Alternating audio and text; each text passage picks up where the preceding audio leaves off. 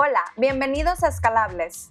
Un programa en vivo donde conversamos con líderes que están desafiando el status quo e impactando el ecosistema emprendedor en Latinoamérica. Somos Lala, Nelly, Oscar y Héctor. Cuatro amigos apasionados del ecosistema emprendedor. Buscamos conectar, inspirar y fortalecer a la comunidad de emprendimiento en la TAM. Esta es la única comunidad donde tú que nos escuchas puedes sumarte a la mesa y ser parte de la conversación. Sin filtros y espontánea. Así que te invitamos a seguirnos en Instagram como Escalables Podcast y en Twitter como Escalables P. Y unirte al grupo de Telegram Escalables Podcast. Comenzamos. Bienvenidos a Escalables. Hoy, como les comentábamos, tenemos nuestro cierre de temporada. Eh, nos vamos a ver dentro de un mes y medio otra vez. Tenemos hoy a Valentina Rogacheva, una emprendedora social a la cual yo admiro muchísimo, admiro mucho su proyecto. Ahorita eh, la voy a presentar brevemente, te voy a presentar brevemente, ¿vale? Y ya luego tú te presentas. Vale es CEO y co-founder, eh, perdón, COO, perdón, es Chief Operating Officer de Vercor y co-founder, que Vercor es una fintech que está digitalizando el sector agrícola en América Latina a través de créditos cashless. Valentina tiene un bachelor's degree en Business Administration por la Strasbourg Business School, es economista por la Moscow State University y tienes un máster, tiene un máster en administración de empresas sociales por el INSEAD. Vale tiene ocho años de experiencia en, en emprendimiento social, de lo cual estoy muy, eh, tengo muchas ganas de escuchar más de eso ahorita. Y bueno, Vale fue seleccionada como parte del Cartier Women's Initiative, que es un programa que busca empoderar a mujeres con empresas de fuerte impacto social. Eh, ha sido speaker en varios foros, eh, digo, resaltando Latin American Impact Investment Forum este año, el 2022. Eh, y bueno, pues bienvenida, Vale, a Escalables. Estamos encantados de tenerte acá con nosotros. Muchas gracias, Lala. Estoy, pues estoy muy contenta de estar aquí y compartirles un poco sobre nuestra experiencia, sobre mi experiencia, sobre empresa y cómo empezó todo y a dónde queremos llegar con, con nuestra empresa, con nuestro equipo y un poco de, en mi camino, ya, ya aplicaste un poquito sobre mi background y pues muchas Sí. gracias por la invitación. No, no, de nada. Mira, vale, nosotros tenemos una tradición que, que ya llevamos un par de, bueno, varios meses con esta tradición acá en Escalables, en la cual el último invitado que tuvimos le hacemos una pregunta para el siguiente invitado. En esta ocasión, hace 15 días, tuvimos aquí en Escalables a Sebastián Caro, este, que, quien es el es este fo- founder de Hunty, una startup colombiana en HR Tech. Y él te manda esta pregunta. ¿Qué fue lo que te motivó para hacer lo que estás haciendo hoy? ¿Cuál es tu mayor motivación al construir Vercor? Buenísimo. Bueno, es una pregunta que me puedo quedar hablando de esto como media hora, pero bueno, ah, voy a platicar un poquito sobre mi historia personal y por qué me está motivando lo, lo que estamos haciendo en Vercor.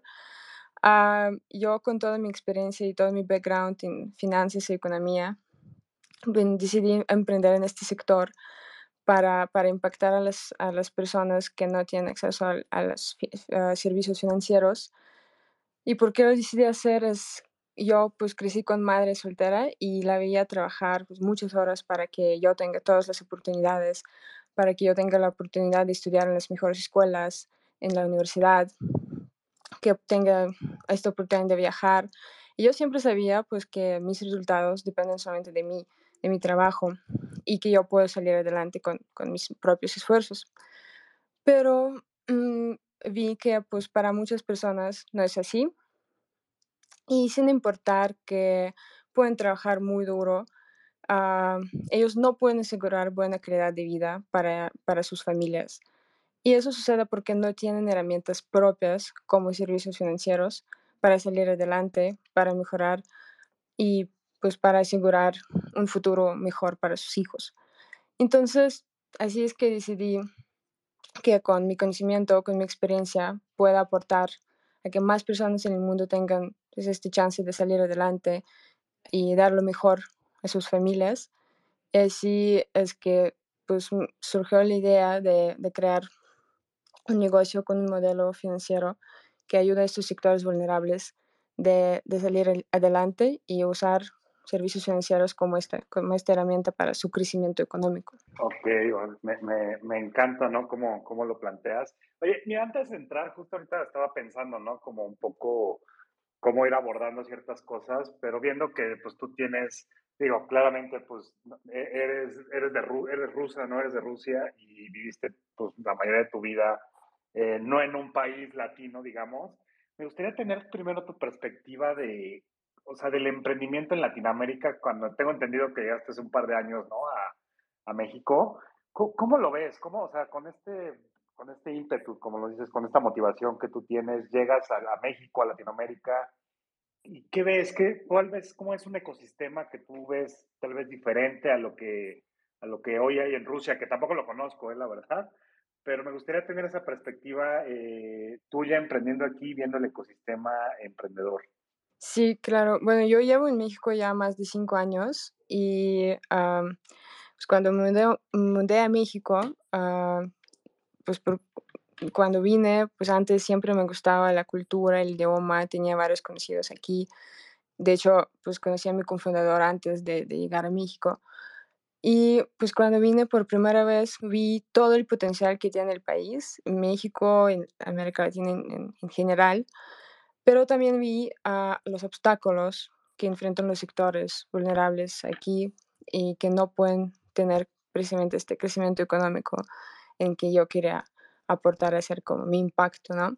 Y también vi que hay muchísimas oportunidades para desarrollar un negocio escalable y con impacto.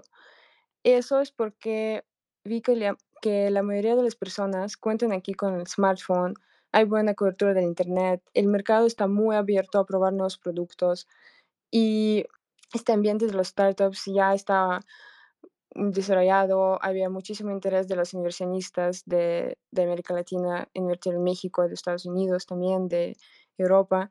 Entonces yo, en el mercado, el mercado de México es, es muy grande y uh, sumando todas estas oportunidades, decidí uh, intentar aquí, empezar aquí. Así es como sucedió y sí, hasta la fecha vimos que hay muchos, hay muchos potencial, específicamente en el sector agrícola, donde estamos nosotros. Buenísimo. Eh, Valentina, a ver, y tengo muchas preguntas de lo que acabas de decir, pero me, gustaría que antes de que continuáramos, para la audiencia que tenemos acá abajo en, el espacio Twitter y para la gente que nos escuchara en el podcast, que nos explicaras primero que nada qué es Vercor, qué hace Vercor y de ahí nos seguimos, ¿te parece? Bueno, uh, el Vercor, Vercor es fintech para el sector agrícola que a través de créditos cashless conecta a los agricultores con todos los jugadores de la industria agrícola. Estos jugadores son la banca, son proveedores de insumos agrícolas, agrícolas y son empresas que compran producción de los agricultores. Por ejemplo, son empresas como Grupo Modelo que compra cebada, Nestlé y uh, entonces el agricultor a través de nuestra plataforma conecta con todos estos jugadores y cómo funciona esto es que en la plataforma el agricultor puede aplicar ah, para obtener un crédito, todo de manera digital, todo de manera remota. Y cuando aplica para su crédito, nosotros lo aprobamos usando el Credit Score alternativo. Uh, eso nos permite aprobar un crédito muy rápido, muy ágil, de manera muy ágil. Y el agricultor obtiene un balance dentro de la plataforma para adquirir todos los insumos que necesita para, para sus campos. Son productos como fertilizantes, uh, agroquímicos, diferentes sistemas de riego, entre otros. Y así es como nosotros damos el acceso a, a los agricultores a los créditos formales y les damos acceso al sistema financiero y les ayudamos a crecer año tras año. Ok, vale. Oye, y este, a mí esto, digo, esto me encanta el mercado, eh, debe ser gigante, pero igual antes como de, de, querer abordar un poco el modelo de negocios que ustedes tienen, ¿qué tan pulverizado este es este sector o qué tan informal es o, o cómo nos podrías dar como una visión de entender un poco este mercado que, que suena que es muy grande, pero realmente pues eh, creo que, eh, bueno, por lo menos yo y me imagino Lala igual, pues no, no conocemos mucho eh, el sector. Entonces, ¿qué, ¿qué, obstáculos? Me suena que también puede haber mucha informalidad, ¿no? Este, o sea, lo que voy es, eh, fuera de, como dices, usar un score crediticio, pues seguramente hay un tema hasta de gente que pues no está acostumbrada tal vez a pagar impuestos, o sí, no sé, ¿cómo, cómo es hoy ese mercado? Sí, eh, de hecho, eh, mi cofundador y yo tampoco teníamos como mucho conocimiento del mercado cuando empezamos. Nuestra idea inicial no era enfocada en el sector agrícola, pero cuando empezamos a hacer un estudio del mercado y ver dónde están estas personas que no tienen acceso al banca, vimos que la mayoría vive en, en, las zonas rurales y pues su actividad principal es agricultura. Y así es como empezamos a enfocar nuestro producto para este sector. Y es impresionante el potencial que tiene el sector. Si lo pensamos, pues todo lo que comemos, que usamos diario, viene del campo. Y aún así, los agricultores ganan muy poco por falta de, por falta de innovación en la industria. Para darles como una idea, solamente en México hay más de 300, más de 300 diferentes cultivos que crecen y se exportan a 160 países. Entonces México uh, pues, alimenta casi todo el mundo y hay más de 6 millones de agricultores que viven en México, que trabajan en campos y México es uno de los líderes en producción de jitomate, limón, chile, aguacate y otros cultivos. Entonces, uh, teniendo en cuenta todo esto, es muy difícil imaginar que los agricultores viven debajo de la línea de pobreza y sus márgenes son mínimos, la mayoría no tiene acceso al crédito formal, todos los, los, jugadores de la industria son desconectados y eh, nosotros queríamos ver por qué sucede esto, ¿no? nosotros uh, fuimos a un, hicimos un estudio del mercado muy profundo, recorrimos varios estados en México, hablamos con agricultores, con instituciones financieras, con, con empresas que compran del campo y vimos que pues, no hay acceso al capital. Uh, los, los, agricultores no, no, pueden pagar suministros agrícolas de buena calidad, no pueden invertir en sus campos lo que se necesita. Y eh, todo esto uh, provoca baja productividad, baja calidad de producción y al final del día, año tras año, los agricultores uh, están en este círculo ¿no? de pobreza y no pueden salir a pesar de todo el potencial que tiene el sector.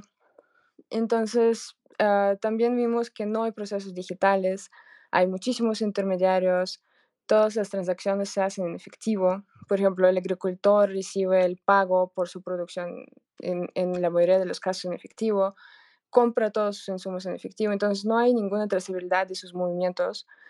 Y el momento que el agricultor quiere acceder a un servicio financiero, a un crédito personal, a un crédito de avío, ¿no? crédito para su producción, uh, no hay, uh, para las instituciones financieras tradicionales, no hay manera de saber cuál es la capacidad del pago real del agricultor. Entonces, viendo todos esos problemas, uh, hubo un momento cuando estábamos, uh, o sea, es tan difícil cómo todo se está conectando en el sector, es tan difícil de pensar en algo que de verdad pueda apoyar a resolver esos problemas, pero así llevamos como ya llevamos casi cuatro años y solamente llevamos un año y medio con nuestro producto actual, con nuestra, nuestro modelo actual que hemos, hemos desarrollado dentro de estos años viendo todos estos problemas y pensando en qué es realmente puede ayudar a los agricultores en su trabajo diario. Así es que así fue nuestro, nuestro camino en el sector. oye, Vale, eh, yo de joven, de chavita, ya tengo 40 años, pero tuve oportunidad de trabajar 5 o 6 años de mi vida en, con las comunidades indígenas en el norte de Veracruz, en Chontla y, y por ahí. Y me tocó ver es mucho eso, ¿no? Digo, no sé qué clase, ahorita me explicarás de qué tamaño son tus clientes, pero sin duda eh, esto que, que platicas eh, me resuena muchísimo. Y sobre todo yo en, en, aquellas épocas me sonaba mucho, me resonaba mucho el tema de los intermediarios y de a veces ciertos abusos de los intermediarios a, la, al agricultor en temas de precio y todo, ¿no? ¿Cómo Vercor ayuda, eh, si es que lo hace, este, a, eliminar, digamos, ese middleman en, en, esa cadena de suministro y que llega a beneficiar de alguna forma al, al agricultor, o, no es así? Sí, es correcto. A nosotros, nuestro, uno de nuestros principales uh, valores que damos a nuestros clientes es precisamente eliminar los intermediarios y conectar, conectarlos directamente con los jugadores ¿no? en la industria. Entonces, ¿cómo lo hacemos? si un agricultor en un momento de, de, su ciclo necesita un financiamiento, como ya les comenté, pues es muy difícil que pueda tener acceso al financiamiento formal en una, en o un, banco, ¿no? Entonces, él, ah, su, su, último, su, su, única, su única opción, digamos, es ir con un agricultor un poquito más grande que le puede dar este crédito, que las tasas a veces uh, llegan a 10% mensual, que es muy caro para el agricultor, y ellos al dar este crédito también ponen la condición de comercializar la producción del agricultor. Entonces ya aquí vemos que ya la, la, compra, el crédito se hace a través de, de, intermediarios, ¿no? Porque agricultores chicos y medianos pues no tienen estas oportunidades de acceder a un crédito formal y comercializar sus, su producción. En este caso, nosotros lo acercamos a los agricultores con, con la banca, con, con, con el crédito formal, y al final del ciclo, el crédito se paga con la cosecha. Entonces, el agricultor, si ya tiene un comprador final, ah, el crédito se paga después de, que el agricultor recibe su, pago.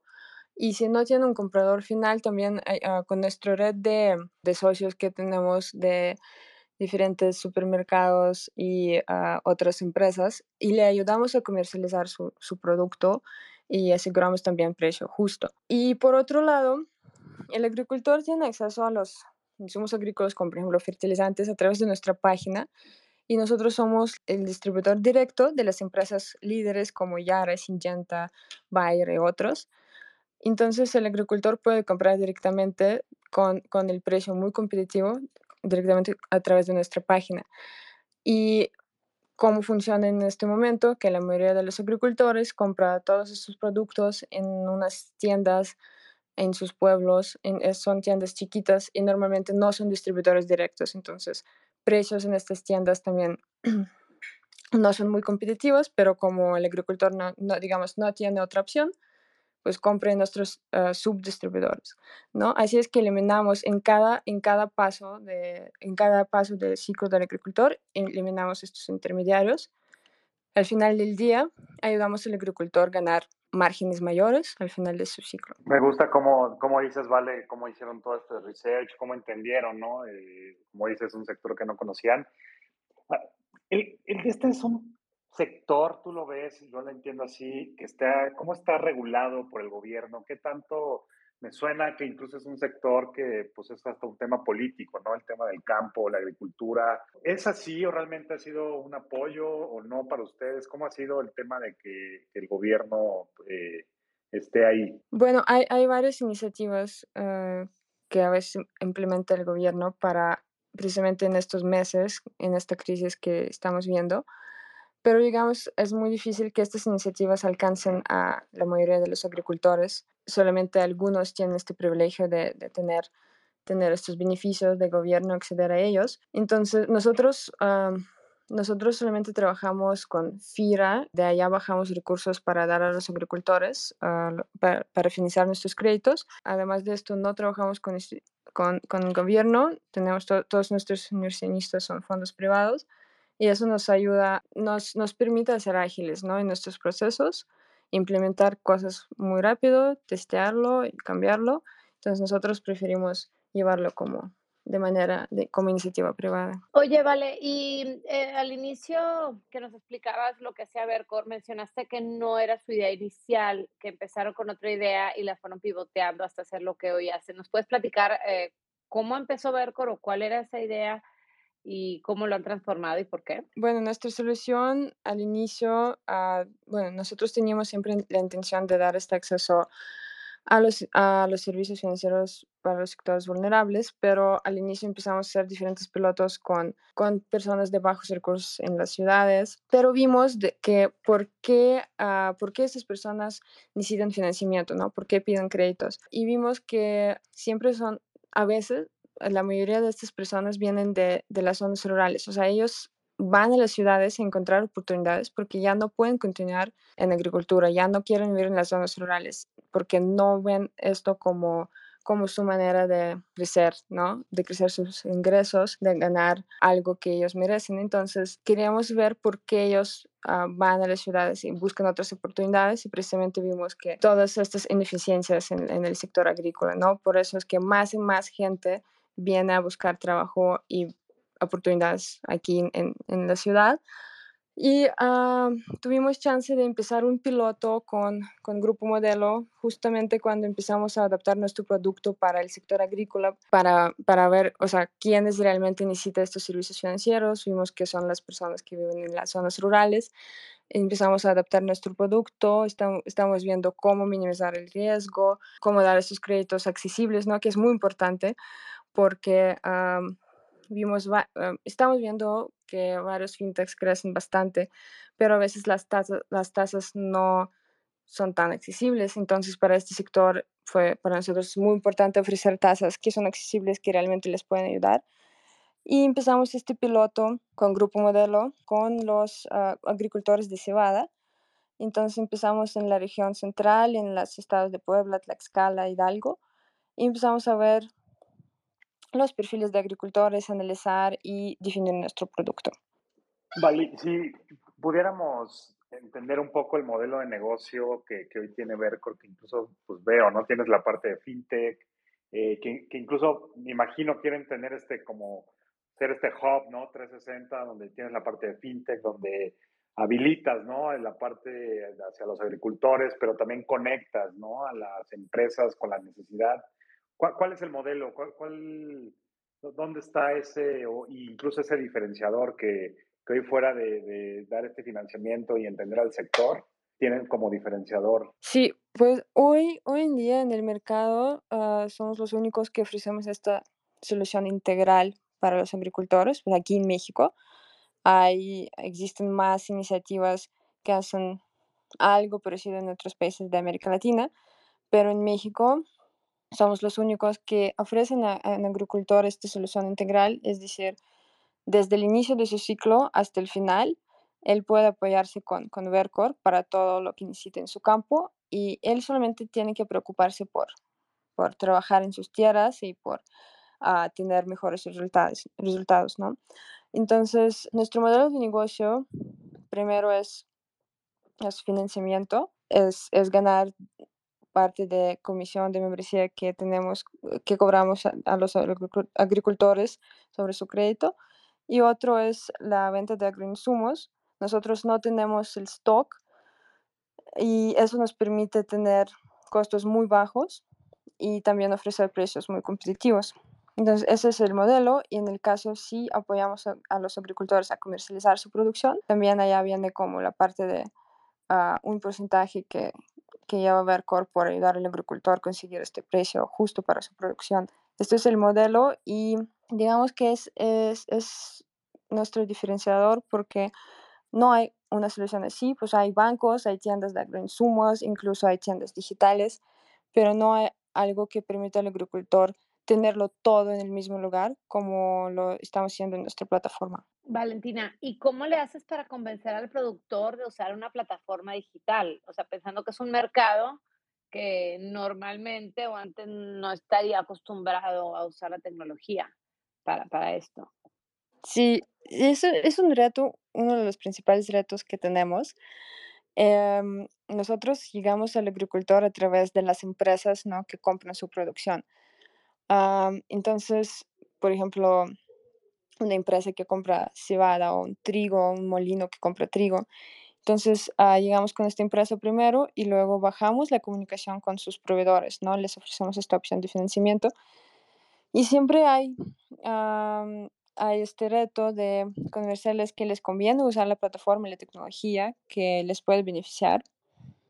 Aquí viene la parte de mercadotecnia, ¿no?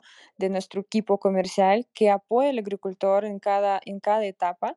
Si hay algún, algunas dificultades en usar la plataforma, ah, en cada etapa tenemos nuestro equipo para apoyar al, al, agricultor y también vimos el cambio en generación ya hay varios, uh, ya hay mucha, también muchas personas jóvenes que trabajan en campo, ellos ayudan a sus papás o sus tíos con quienes trabajan, ayudan a, a, a, usar la plataforma y eso nos también nos, nos ha ayudado, ¿no? Es, es como en el momento correcto, uh, entramos en el mercado en el momento correcto, cuando la mayoría de las personas cuentan con un smartphone y solamente nos queda esta parte de enseñarles cómo usarlo para, para su negocio, ¿no? Para su trabajo diario, porque ya lo están usando, o sea, usan WhatsApp para comunicación, el, la cobertura, o sea, la, el porcentaje de las personas que tienen smartphone llega casi hasta el 90%.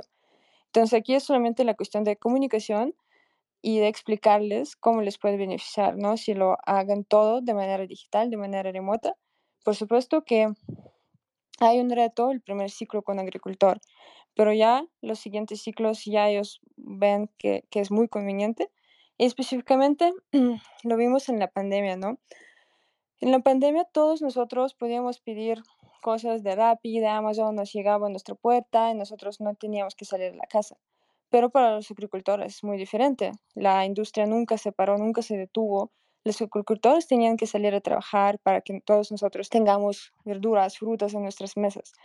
Entonces en este momento es cuando empieza a crecer Vercor, porque les, les ofrecimos a los agricultores lo mismo que tenemos nosotros en las ciudades, ¿no?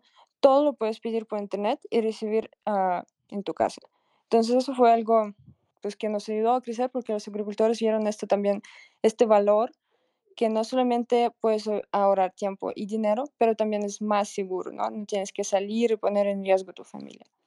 Está increíble, como me gusta como dices, Vale, que, que entra, ¿no? Al final ustedes, su canal es este B2B2C, justo ahorita con Lala le, le, ponía de, claro, o sea, qué empresa no quisiera, ¿no? Que le dieran valor y ayudaran a su cadena de proveeduría, ¿no? Entonces me, me, me gusta, ya más adelante podemos abordar un poquito el tema de escalabilidad, me, gustaría saber si nos pudieras contar justamente el tamaño, ¿no? El tamaño que de los números que tú nos quieras compartir y nos puedas decir. Y conectada a eso, me gustaría saber si, si ustedes ya pueden definir o ven que tienen ya un product market fit, ¿no? Y cómo, cómo para su industria eh, lo definen o, lo tienen identificado. O siguen como todavía en esa, en esa etapa. Sí, precisamente el año pasado nos dedicamos a, tener este Product Market Fit.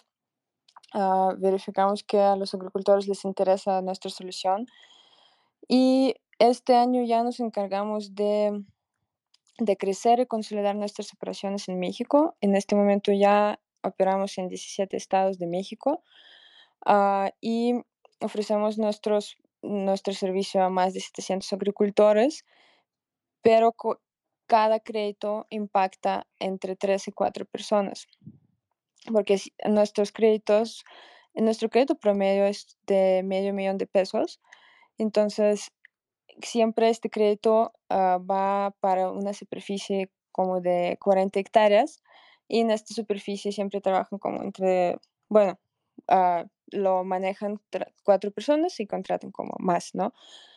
Uh, entonces nuestra ya comprobamos que tenemos Product Market Fit. Ah, por eso es que cerramos nuestra ronda de inversión semilla en mayo, ya para consolidar nuestras operaciones y invertir más en, en, parte tecnológica, en mejorar nuestra plataforma.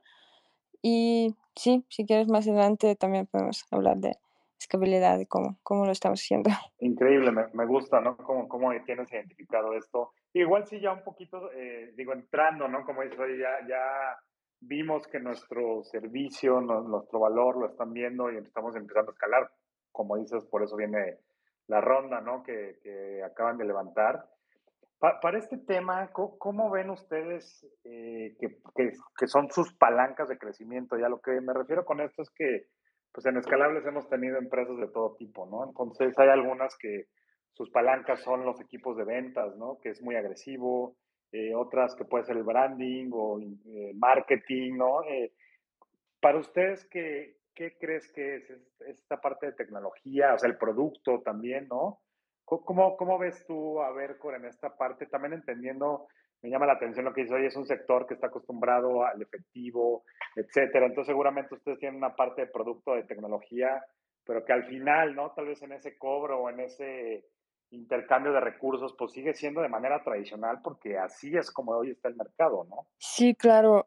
Nosotros consideramos que pues, nuestros pilares principales es comercial, ¿no? Es, ah, puedes tener el mejor producto del mundo, el mejor plataforma, pero si no llega a tus clientes, no, realmente no estás resolviendo el problema. Entonces, nos- sí, nuestro, nuestros esfuerzos comerciales para nosotros son muy importantes. Nosotros crecimos el equipo este año, ah, ya somos casi 30 personas. Son ah, seis perso- como siete personas en el equipo comercial. Y también otra área importante para nosotros es logística, ¿no? Nosotros estamos, nosotros siempre armamos las rutas para, para llevar el producto hasta las casas de los agricultores. Entonces, siempre es esta planificación.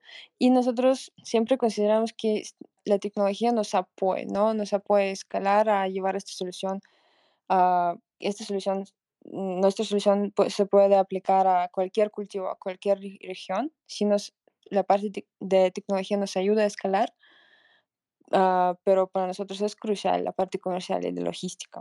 Valentina, aprovechando que mencionas el equipo, están tú, eh, eres la COO, está Hugo Garduño como CEO.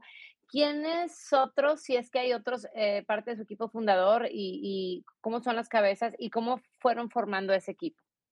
Sí, bueno, eh, está Hugo como, como mi cofundador y nuestro equipo, ah, la verdad es que hemos traído perfiles muy buenos con experiencia en finanzas, en el sector agrícola, en, eh, con experiencia en tecnología, por supuesto. Y nuestro equipo, en nuestro equipo tenemos ah, personas con, con experiencia en empresas como Credit Justo, Confío, con experiencia en el, ah, muy buena experiencia en el sector agrícola siempre formar el equipo es, es, yo creo que es un reto principal en el camino de em- emprendedor. Siempre hay que buscar personas que compartan tu visión, que tu pasión por lo que estás haciendo y que están, están dispuestos de tomar este reto. Entonces, cuando estamos buscando a, a los perfiles que, que quisiéramos tener en nuestro equipo, siempre vimos esta parte de, de valores y de, sí, la verdad, eh, ellos querían aceptar este reto, ¿no? Porque es un reto llevar fintech en el sector agrícola, pero en este momento estamos muy contentos, tenemos también el equipo tecnológico muy fuerte. ¿Cuántos son, cu- cuántos son hoy en Vercor? Somos ya 28 personas. Ok, bueno. Oye, y, y tocando este tema con Hugo, que es el CEO, ¿cómo, cómo se conocen? ¿Cómo es que, que empiezan con, con esta idea juntos y, y pues terminan, ¿no? Cofundando Verco. Sí, ah, pues nos conocimos estu- estudiando de- desde hace siete años ya en, en, en Europa. Estamos en, en la, en la parte de maestría en finanzas. Y allá, ya en, Europa, ya todo este tema de emprendimiento social tenía, tenía mucha fuerza y estábamos ah, en varios ah, forums, en varias conferencias donde hablaban de, de este tema y cómo cómo pues ah, hacer impacto de manera sustentable, ¿no? Si ganas dinero y haces impacto y ya lo puedes escalar. Y desde allá nació esta idea de crear un modelo financiero para los sectores vulnerables, llevar, llevar la tecnología a los sectores vulnerables. Y desde allá empezamos a ver pues el mercado donde lo podríamos aplicar y así nació, nació la idea y la decidimos, le, le decidimos intentar en México. Ah, y así es como complementamos nuestros conocimientos experiencias y empezamos, empezamos Vercor. Oye, y en este crecimiento, eh, vale, sé que en la, en el- en la última ronda de, de- de capital que recibieron, gran parte de, de la inversión de esto estaba destinado para, para crecer el equipo. Eh, ¿Cómo maneja la cultura esta gente que se está uniendo y cuál es el perfil que están buscando? Bueno, yo puedo decir que la cultura todavía la estamos formando, ¿no? Cada quien, cada qui- quien que entre en nuestro equipo ah, pone su granito de arena en, en formar, en desarrollar nuestra cultura, pero siempre cuando estamos buscando perfiles, ah, para nosotros es siempre importante compartir valores y, y esta pasión por lo que estamos haciendo. Ah, yo creo que apenas, apenas estamos en la etapa de crear esta cultura, de de Vercor, pero siempre tratamos de comunicar nuestros valores con qué, con empezó Vercor, ¿no? Siempre tratamos de que todos entiendan por qué estamos aquí, por qué estamos en Vercor, por qué lo estamos haciendo y a dónde queremos llegar. Siempre tratamos de compartir todos los resultados, cosas buenas, cosas malas, resolverlo juntos, trabajar en equipo. Y yo creo que incluso hemos organizado algunos como business trips a, campo, a hablar con nuestros clientes para, para, para que todos sientan ¿no? en qué estamos haciendo y el impacto. Y yo creo que es muy importante para la motivación del equipo, es justamente ser siempre transparentes y hacer como este tipo de, de, mm, dinámicas de cómo ir con tus clientes y ver cómo está la acción, ¿no? No solamente estar en la oficina, en la computadora, en Excel, y sin entender qué realmente está sucediendo en el sector con nuestros clientes que ellos necesitan. Eso nos ha ayudado como involucrar más nuestro equipo en todo lo que estamos haciendo. O sea, ¿ustedes financian directamente eh, todo este crédito o, no? Más bien son un conector. Ah, bueno, en este momento todavía lo que estamos haciendo es uh, traer recursos de los SOFOMOS, de, de las SOFOMOS, de las instituciones financieras. Todavía no damos el crédito nosotros directamente y precisamente es, es, el, uh, es nuestra meta, es convertirse en la institución financiera en los siguientes meses, en ya en dos, tres meses más. En esto estamos trabajando, en esto se va a destinar parte de la siguiente ronda también.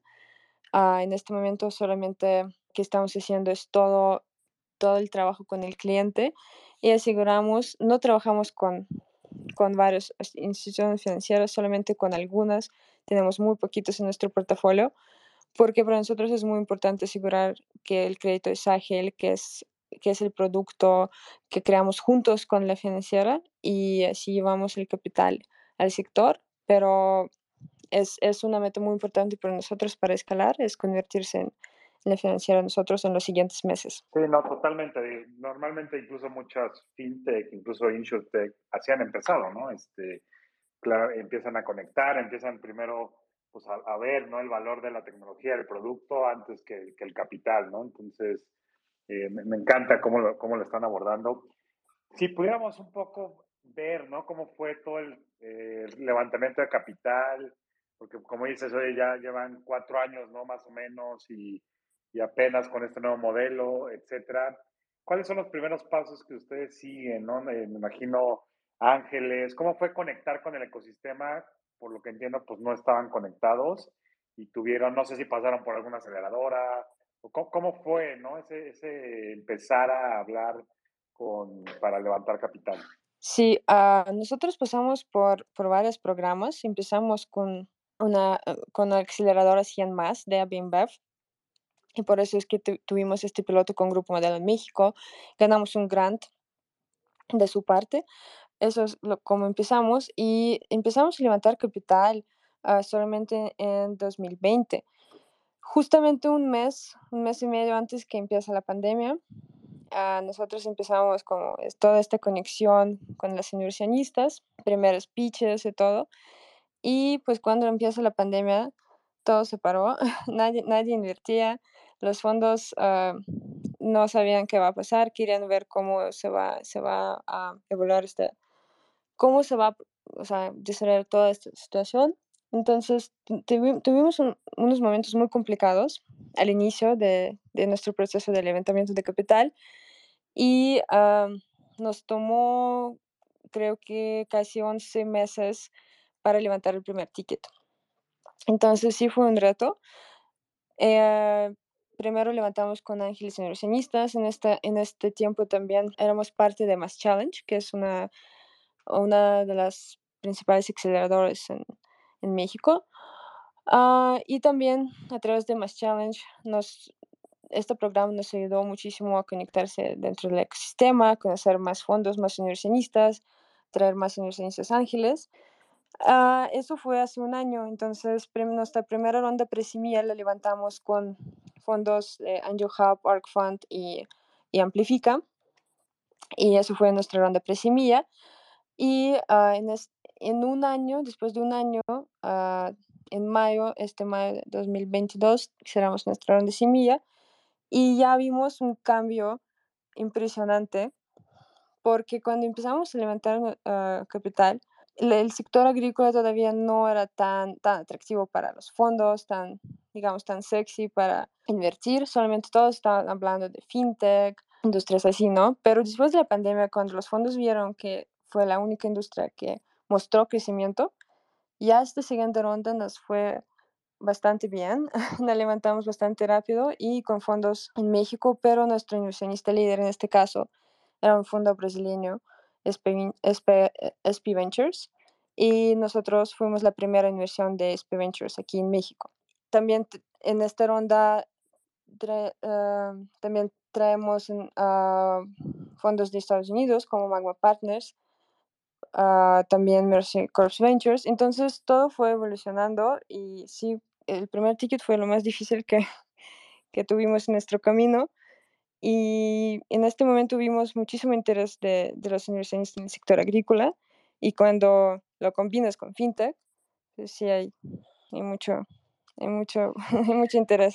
Sin duda, sin duda, Valentina. Eh, y la verdad es, sí, eh, digo, ya lo mencionaste tú, ¿no? Este, sin duda creo que la inversión de SP Ventures, que digo, para los que no sepan, ellos son líderes en el sector agro, agro en, en Sudamérica, en, en toda la y el que represente la primera inversión, que este fondo, que es un fondo reconocido en el sector, eh, sale en primera inversión para una empresa mexicana, eh, pues es súper bueno, ¿no? Y, eh, y pues ya después de ahí ya vienen los demás, ya cerraron su ronda, en, su primera ronda en 2.6 millones de dólares. Eh, ¿qué, ¿qué, sigue? entiendo que están preparando para la Serie A, pero ahorita la situación económica mundial, global y en el mundo de los startups, ¿cómo, ¿cuál es el approach que está o que va a tener Vercor hacia esto? ¿Siguen buscando levantar una Serie A pronto? Eh, ¿Cuándo lo harían y, y con qué objeto, con qué objetivo?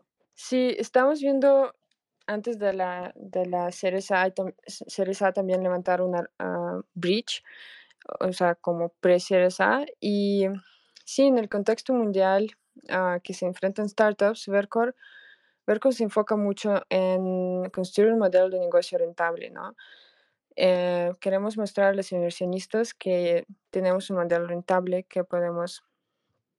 todavía no, no tenemos el punto de equilibrio, pero uh, estamos enfocados en, en generar un modelo de negocio rentable y así es que vamos a ser una opción viable y atractiva para los, para los inversionistas.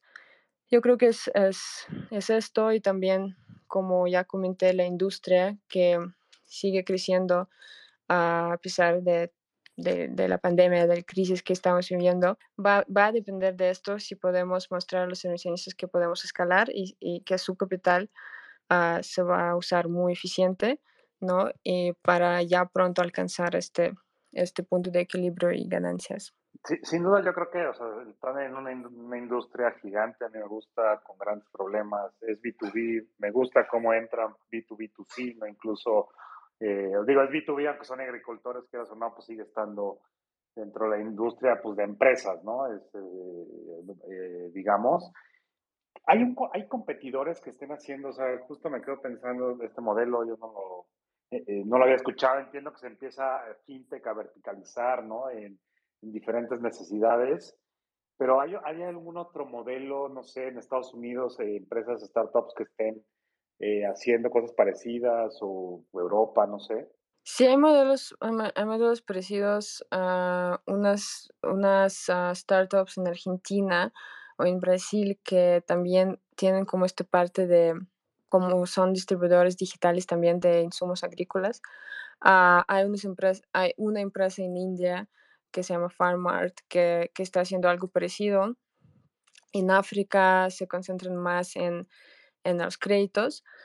Uh, aquí, aquí creo que la diferencia entre pues, América Latina y pues, India o África, que son créditos mucho más grandes que damos nosotros, Ah, nuestros créditos no son microcréditos, son créditos de uh, en promedio de medio millón de pesos. Entonces no es micro, no son microcréditos, pero los créditos que realmente pueden ayudar a los agricultores a crecer, invertir en sus campos.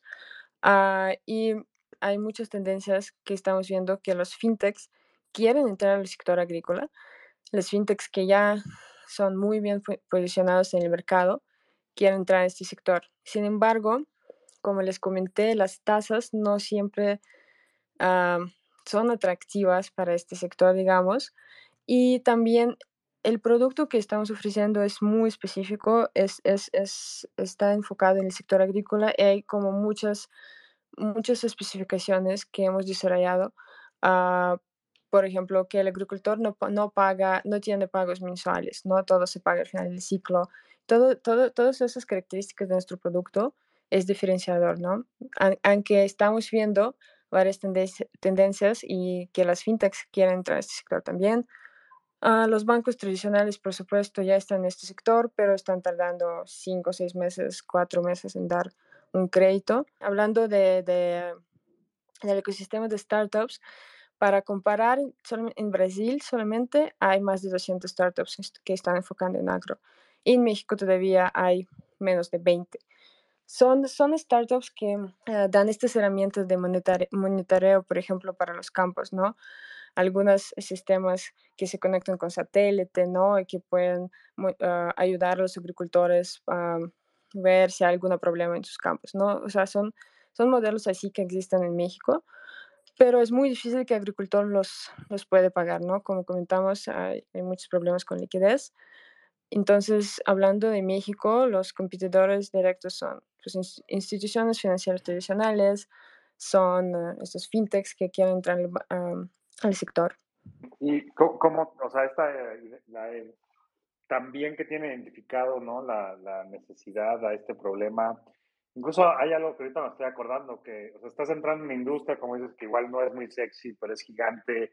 Aunque eso lo decía mucho Ponchito de los Ríos, ¿no? Que también tuvimos acá de Now es justamente, ¿no? Dinamizar más estas industrias y realmente estar resolviendo problemas grandes y como dices, primero resolver el tema del acceso a a crédito y luego le vamos a poder dar la tecnología que, que sea, ¿no? La, o los beneficios. Me gustaría un poco abordar qué ha sido para ti, como dices, oye, pasamos por aceleradora, por más challenge, eh, fue un reto, lo, casi un año, ¿no? Para tu ronda eh, con Ángeles, etcétera.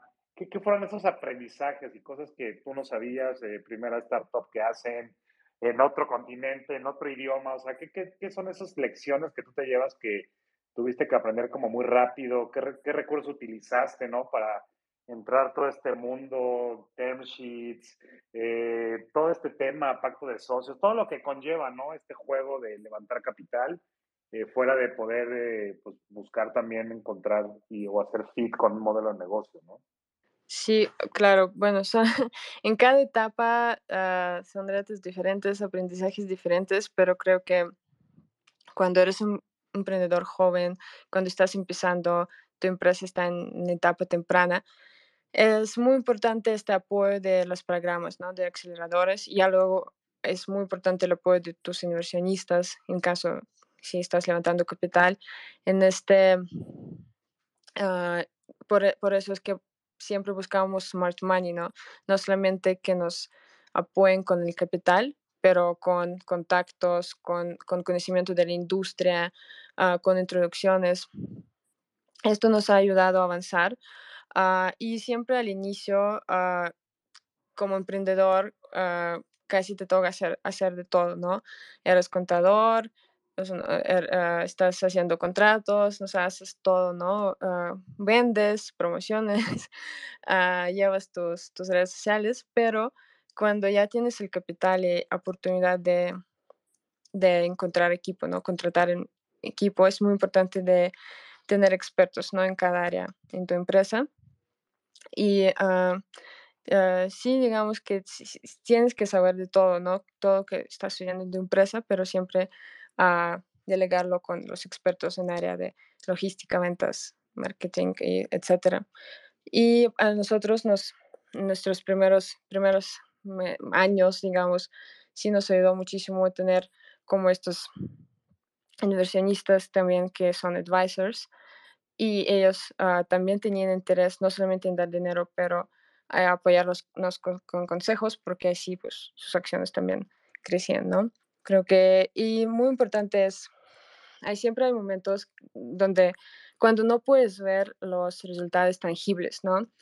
Parece que estás haciendo como mil cosas, estás trabajando duro, pero no, no puedes ver todavía los resultados. Es muy, muy importante tener paciencia, a tener paciencia y avanzar y siempre, siempre recordar por qué lo estás haciendo y qué quieres lograr. Esto te ayuda a, mantener tu motivación.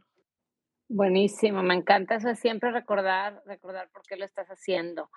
Eh, la paciencia, sin duda. Valentina, tienes ocho años en, en, emprendimiento social y no hemos hablado más que de los últimos cuatro.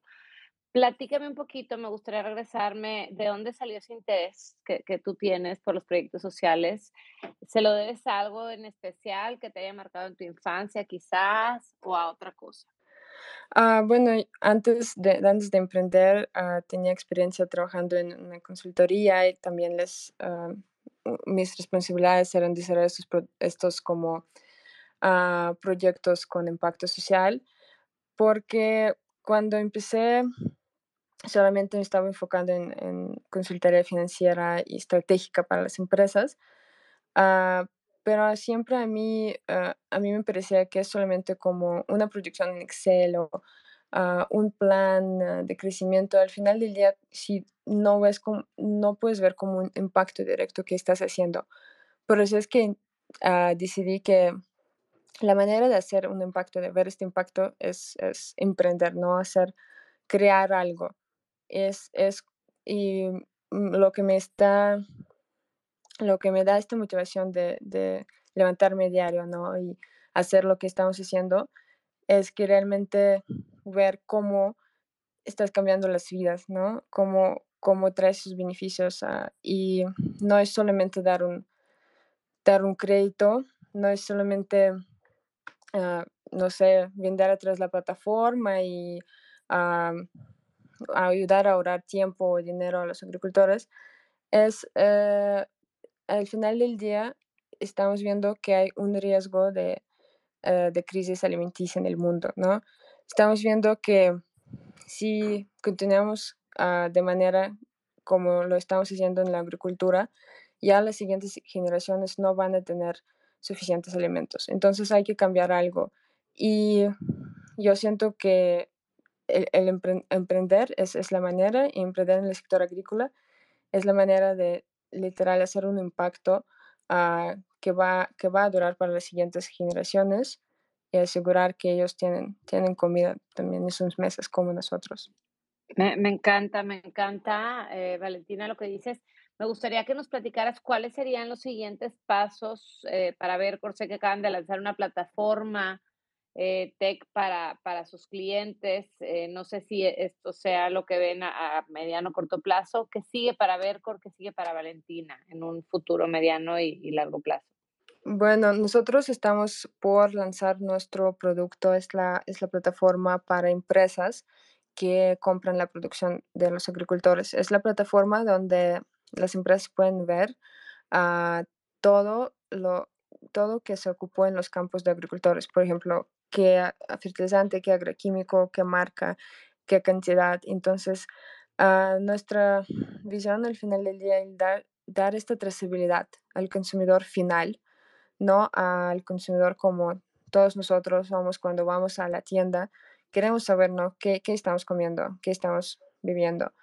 Y eso es algo que estamos por lanzar, es esta plataforma donde empresas pueden ver toda la información sobre los agricultores, sobre su producción y así asegurar la calidad del producto final, por ejemplo, la calidad de cereales que compramos, la calidad de cerveza que compramos en, en, el supermercado. Uh, y lo que viene es consolidar nuestras operaciones en México y también crecer nuestro equipo, alcanzar a más de 2.000 agricultores solamente en este año. ¡Wow! Padrísimo. Eh, llegar a tantos de 700 a 2000 está, está increíble, sin duda retador.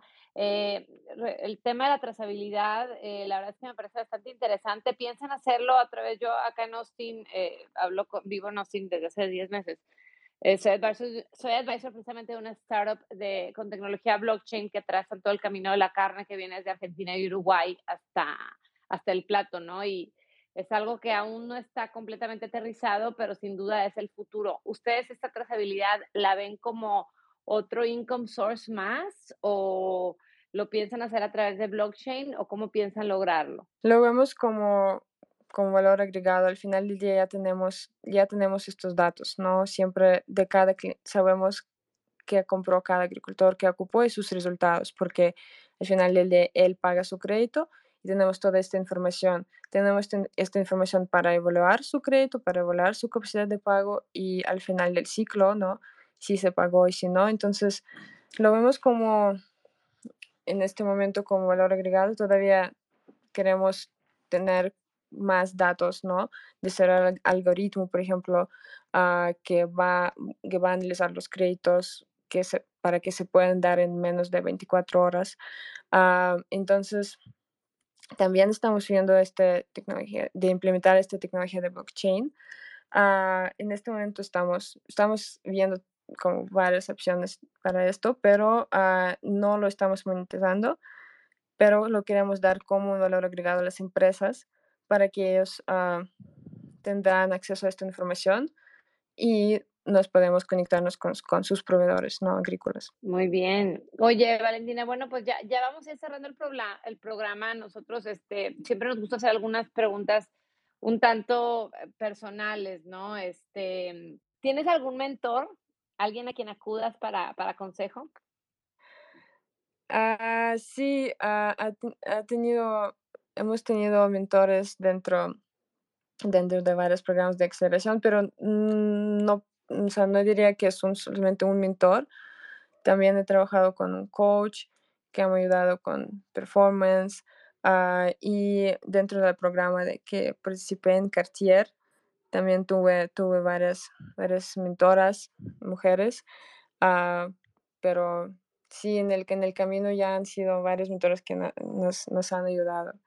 Oye, Valentina, y la verdad es que yo me sorprendí muchísimo, eh, pero eh, al, enterarme porque no sabía, eh, tu co-founder eh, es tu esposo, no es tu pareja. ¿Qué, cómo, qué significa eso? Tener un, que, que tú con, con, tu pareja eh, crees una empresa de estas dimensiones, con estas aspiraciones. ¿Qué ha significado esto para ustedes y para la empresa?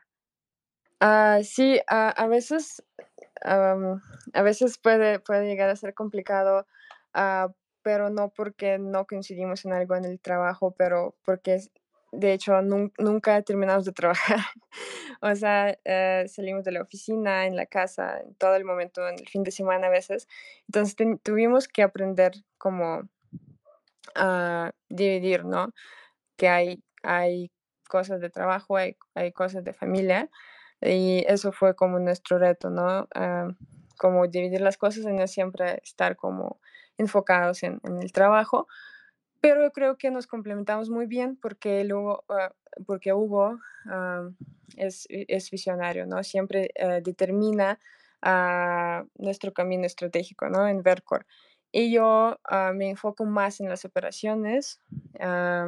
Ya, o sea, estoy, estoy completamente dentro de las operaciones diarias, checando KPIs, asegurando que el equipo puede llegar a ellos, qué se necesita para esto. Entonces, también nuestras personalidades son un poco diferentes, entonces complementamos varios, varias cosas y eso nos ayuda a dividir responsabilidades. Por ejemplo, varias empresas tienen como co-CEOs, ¿no? Nosotros lo tenemos muy claro que, que él es el CEO porque él determina todo como el estratégico, toda la parte estratégica y yo me enfoco más como en operaciones.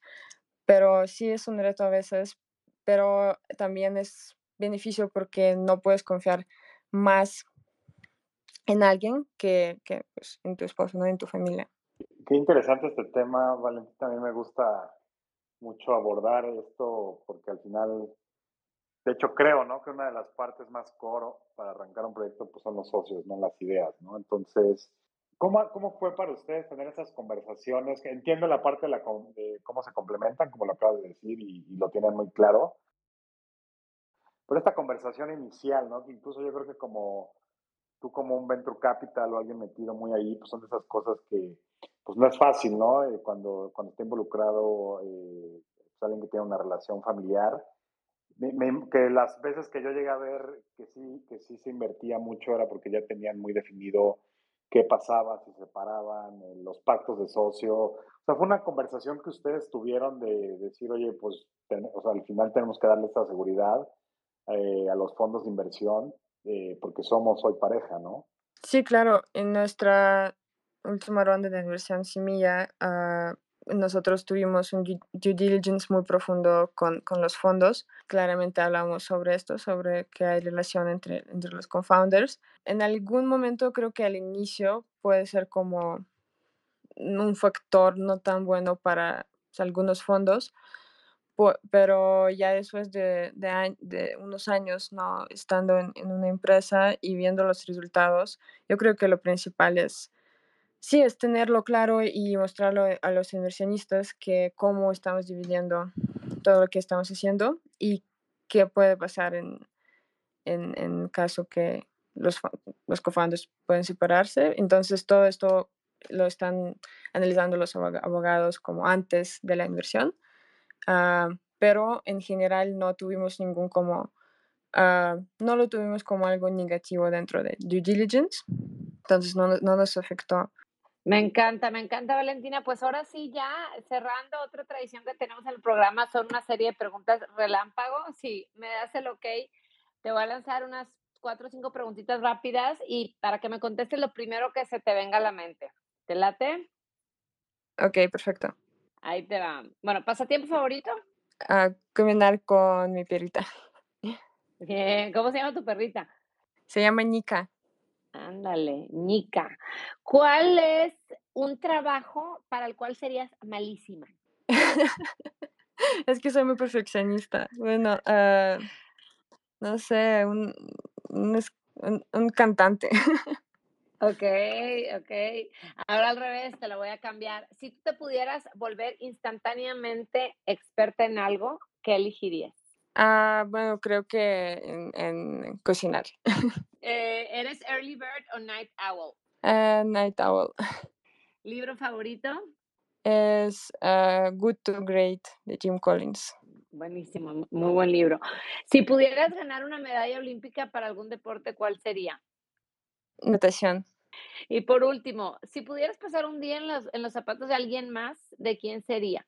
Mm, yo creo que de, yo escogería Elon Musk. Muy bien, muy bien. Ya, ya Elon Musk ha sido bastante mencionado acá, acá con los invitados de Escalables. Pues Val, digo, como, como viste, tuviste ¿no? la pregunta de, de que nos hizo Sebas para ti. Eh, y para la siguiente, digo, este es el último episodio de esta temporada, pero eh, pronto vamos ya a contarles más de la, de la siguiente temporada. Y, el primer invitado que vamos a tener es a Juan Carlos Suazúa, el CEO de Viva Aerobús. ¿Y qué, te gustaría preguntarle? Si, ubicas, me imagino Viva Aerobús, esta aerolínea de bajo costo que creció muy rápido. Ok, uh, bueno, ¿qué le preguntaría? Uh, yo creo que me gustaría saber, pues, por qué decidió trabajar en esta industria. Perfecto, se lo vamos a preguntar y ya te diremos. Buenísimo, Valentina. Pues no nos queda más que agradecer tu tiempo, agradecerle a toda la audiencia que tuvimos acá abajo, eh, escuchando, escuchando esta conversación que tuvimos con Valentina. No dejo de reitero mi admiración por lo que, por lo que están construyendo con Vercor. Eh, tú y Hugo, muchísimas felicidades y, y pues encantados de, de, haberte tenido acá, Vale. Espero que hayas disfrutado esta, esta plática. Sí, pues muchas gracias por la invitación, encantada de, de, participar y compartir todo lo que hemos hablado hoy y pues muchas gracias. Muchas gracias. Gracias, gracias por, por escucharnos.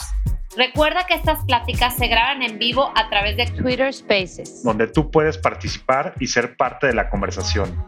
No pierdas la oportunidad de platicar con nosotros. Síguenos en Instagram y en Telegram como Escalables Podcast y entérate de quiénes serán nuestros próximos invitados.